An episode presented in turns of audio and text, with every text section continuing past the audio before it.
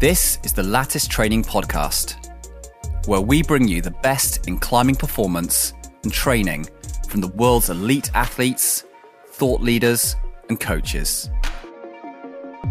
Hello to everyone. I hope you're doing good wherever you are and whatever you're up to at the moment with your climbing or training season. In today's episode, it's going to be another solo session with me, Tom Randall, giving you a little bit of a breakdown, which is a bit more focused on the training, preparation, performance element of a particular niche area. And really, this one is about power endurance, but the slant on it is the aspect of actual projecting and red pointing when it comes to kind of putting that power endurance element into play on the things that we're aiming for. So our goals and our aims for the year, or perhaps even our climbing careers. Now, if you haven't already listened to part one of this episode, I already recorded one, and you can find this on our podcast already on improving your power endurance, where I already break things down for the really important specificity element. And that goes into three parts of technical, psychological, and physical. I've chatted all through all things regarding rock types, movement styles, trying ver- hard versus relaxing, um, recognition, anxiety control, how you deal with fear heights, also the way that you train for pacing, hold size and type, and the volume and intensity that you'll use for power endurance. So if you want to know a little bit more about those specific topics, then go and listen to that part one um, and then join us in a bit. Or if you've already listened to it or you're keen to crack on, then we will get going on the topic of projecting and red pointing. Now, today I'm going to break this down into three sections again. I'm going to start with tactical in some ways because I think this is a missed aspect to projecting and red pointing that not everyone really gets dialed. So I want to get that one covered first. And then I'm going to move on to the physical aspects of preparation and performance, and then psychological to finish. First up is with tactical, we're really talking here about strategies that you're going to use to mean that you're the most effective on getting up your project and also the process of it. So I think it's two parts of that. Um, don't just always think about the outcome as such. Think about the the process and the journey as well. And first one to really note, and one that is very, very important in the kind of tactile aspect of red pointing, is dialing the crux. Now, what I mean by this is when you go and try your project, don't just do the crux two or three times and go, done, great, finished. I know how to do this move. No matter how reasonably easy you find that, and that's going to vary depending on how close this thing is to your limit. I really can't recommend enough. Absolutely dialing the crux to the most degree of efficiency and perfection that you possibly can. Get obsessed about this. It is going to really, really affect the outcome when you get down to red pointing. So, really, really dial every aspect of that crux and explore every single bit of the the moves and how they work and the best possible way of doing them. Coupled with that is what we also term the red point crux of a route. And when people say that, what they mean is not necessarily the hardest moves on the route or the most technical on the route, but where you will typically fail on the red point. So it's almost like the limiting part of the route. And for some routes, that can often ha- happen well away from the hardest moves. And you'll find this might be in the top third of the route where you're just getting more and more fatigued. And those moves previously that felt at 60 for 60% of your maximum capacity just aren't doable when you're pumped. So I think this is the other bit that you want to really spend a lot of time refining and in getting exactly right uh, I can't tell you how many times I've seen people completely fluff routes because they just haven't worked the red point crux enough and learned how they climb on it, got totally dialed on it, and really are in automatic mode on that part because It's going to be hard when you're on red point. Next is sorting out the position, type, and style, even direction of the clips on the route or the quick draws on the route. Another really underrated thing. You can really affect the difficulty of the clipping position and sometimes also your kind of fear and anxiety by changing the length on the draws and also the direction from which they clip on the route. It's so worthwhile, and you'll really see some big benefits from messing around with this and changing them up. In particular, I think you'll find that with the clips, the there's a default kind of attitude that people will think that they just place the draws on the route that are the length that they bought in the shop or they have 10 short draws and 10 medium length draws. Don't just settle for that. Get some really, really long draws, clip them together, start extending them out, and you can really see some improvements or improvements in efficiency when you're trying that red point um, project. So get on your clips. Next up is time of day to try the route the conditions, we all know this matters massively when we're trying things at our limit. So get good at understanding when's the shade come round on the route? How does the humidity change on my crag or my route during the day? Know whether it gets affected by windy days, what way the wind is coming.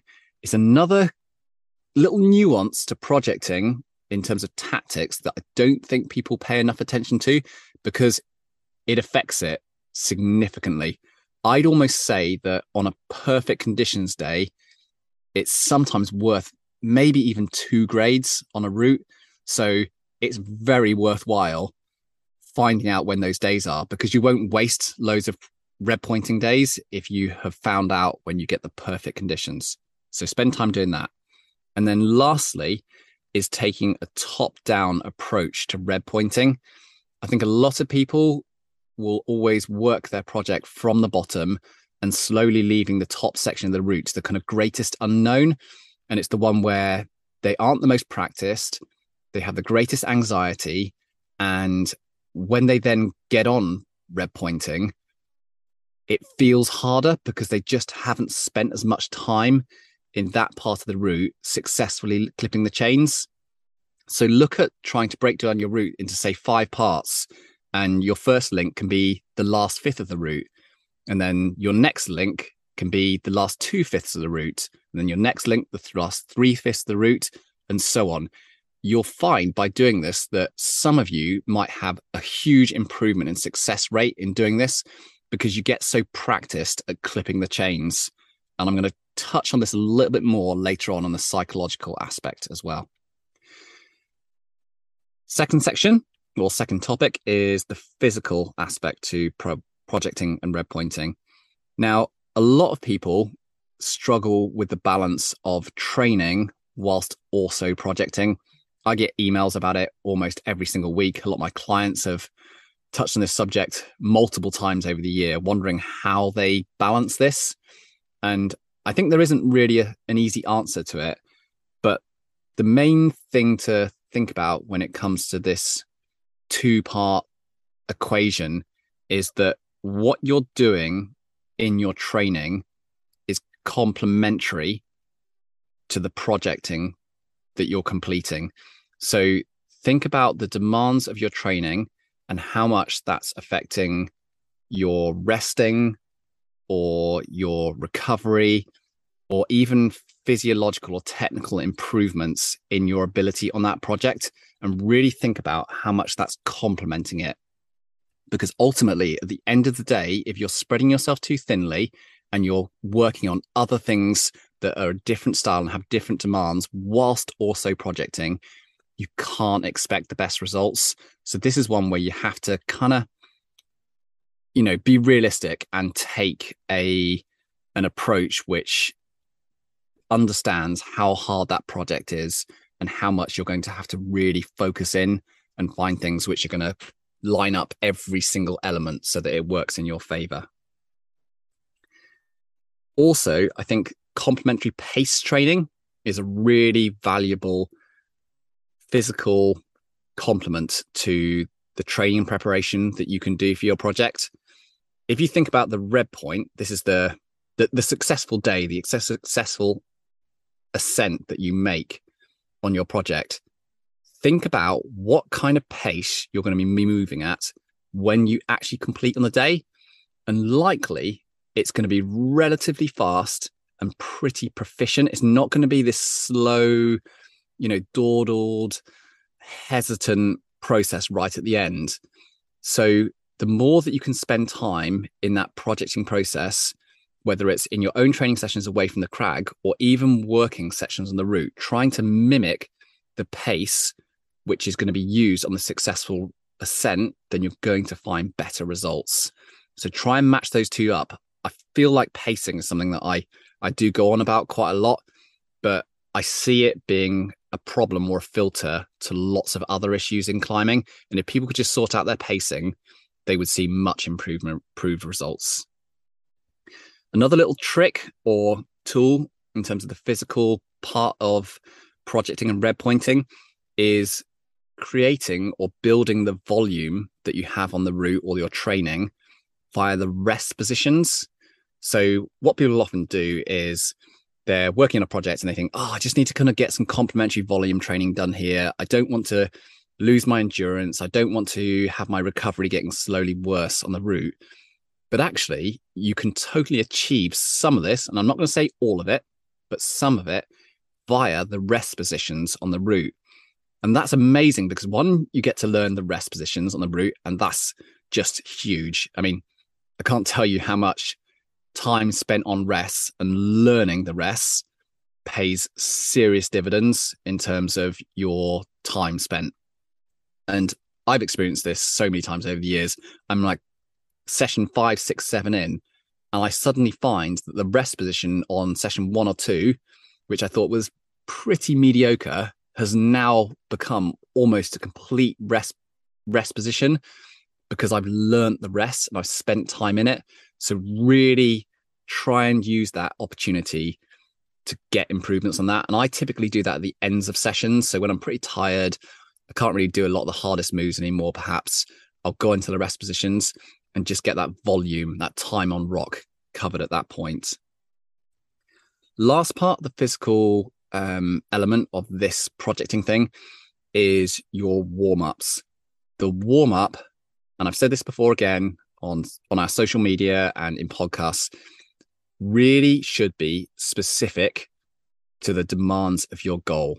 So if you're doing a route or a project which has very very high intensity dynamic movement on it, then your warm up needs to include a stimulus which is similar to what you're doing on your project. If it's something which is really long, requires lots of high steps, uh, deep drop knees, again, your warm up is going to be best served by mimicking the demands of the route. Too many people are going out and just carrying out some kind of generic warm up, which isn't specific to the route. Get your warm up dialed and you'll see great results from it. Last section is the psychological element to projecting and red pointing. And we all know this is pretty important as well. And there's a lot of things I could say on this, but I'll try and keep it to the things that I think are useful practices, habits, and tools. First up is visualization away from the crag.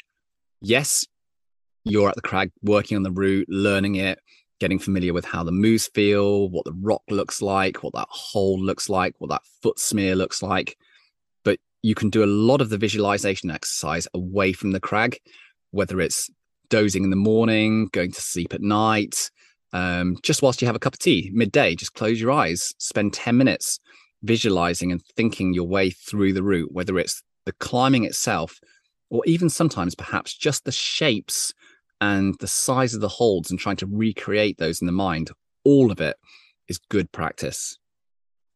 Next up is thinking about controlling your allostatic load.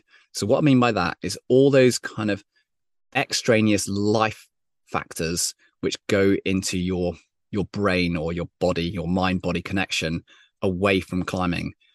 So you have things like the stress which is incurred from uh, work, family, relationships, um, other life things that happen, you can control, and all these will impact your performance ultimately on red point. And the more that you can reduce life, and I put this in air quotes because life shouldn't necessarily be stressful, but it is a stress, is the more that you can reduce this and periodize the reduction of those stresses outside of your projecting, but in the same time when you think you're going to be going for red point, the better the results that you'll see. So don't expect to be absolutely on form on red point on your project this week if you've got a work conference that you've got to do really late nights for, you're not eating properly, and you've got loads going on, and you've got um, some kind of you know really significant family event that you've got to plan for next week. Just don't expect the best performance because the allostatic load is very high away from this. And I'm not saying that you can control all of it, but I think you can be somewhat strategic about partnering those two up and thinking about how you move them around. Next is try, and I think this is a good exercise to do for pretty much any climber actually, to almost like a self realization, understanding yourself or knowing yourself better exercise, is think about creating your perfect day list.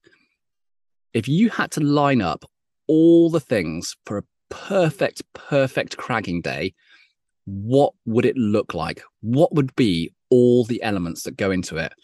I love this exercise because it gets you to really kind of step out of the reality zone and you can create all sorts of wonderful things. But whilst some of it or much of it may not always be a reality, or at least not to have all of those happen at the same time, is it'll start to give you a good indicator of what things are important to you and what makes you feel great and makes you think that you're going to have a great or a perfect day. And then when you hone in on those and identify them, you can then go back into your life and your habits and your practices and trying to create a reality where more of those can happen and more of those things are a reality. So I think it's a really good sort of blue sky thinking type exercise to try and get you to hone in on what might be possible and get you to work well. Next up is expectation setting.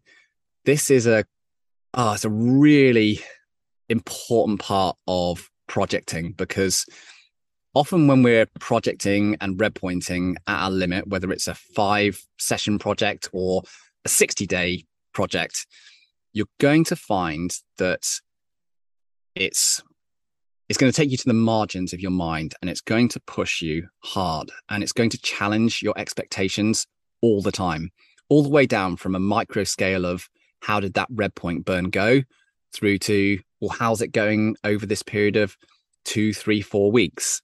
And expectation setting is an important part of that.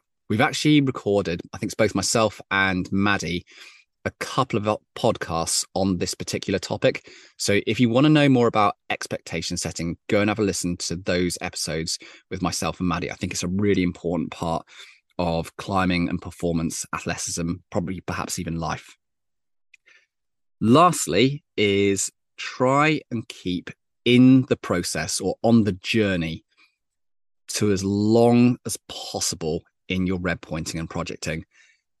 I find that it becomes increasingly alluring to think about the actual goal the closer you get to it.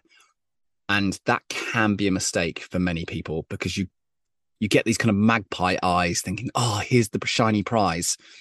And what happens with that is that your mental energy and your focus goes into the prize and the goal. Doesn't actually go into the process and performing and actually being in the moment and doing something, which is ultimately what causes you to be successful and get up the route. Sure, you get the thing at the end, but really, all of us are most successful because we have a really good process that allows us to get towards our goals.